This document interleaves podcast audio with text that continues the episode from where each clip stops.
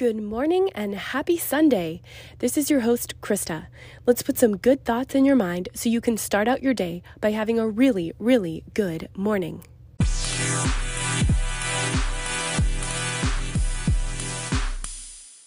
Welcome to our Advent series. The Christmas countdown has begun and Christmas Day is almost here.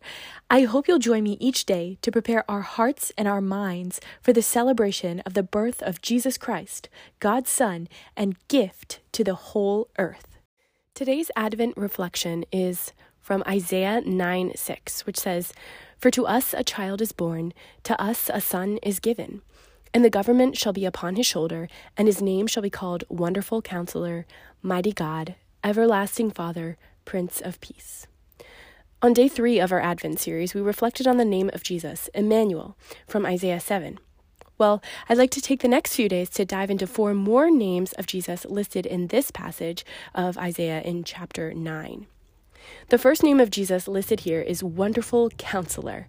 When I think of this idea of counselor, I think of someone who might counsel a king when to do and say certain things, sort of like an advisor who will direct the king's ways, a person who has some insight and knowledge about the kingdom he is reigning over or the kingdom he's trying to triumph over in battle.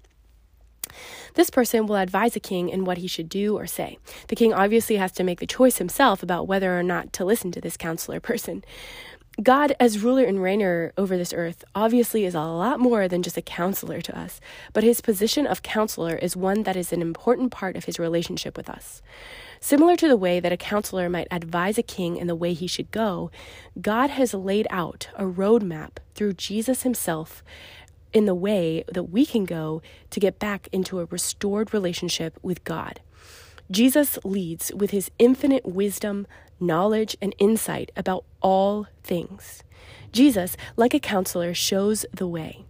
Jesus isn't just leading us in some random old way. He's leading us to eternal life, to forgiveness, to freedom, to heaven, and to God the Father.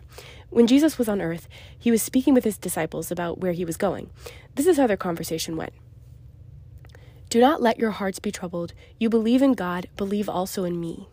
My Father's house has many rooms. If it were not so, would I have told you that I am going there to prepare a place for you? And if I go and prepare a place for you, I will come back and take you to be with me, that you may also be where I am. You know the way to the place where I am going." Thomas said to him, "Lord, we do not know where you are going, so how can we know the way?" Jesus answered, "I am the way and the truth and the life. No one comes to the Father except through me." And that is the punchline, you guys. Not only does Jesus lead us in the way, but he himself is the way. He is a wonderful counselor whose path is a loving and beautiful relationship with him. Walk on the path of Jesus today, and you too can find eternal life, forgiveness, freedom, heaven, and a restored relationship with God the Father. Recognize Jesus as your wonderful counselor today.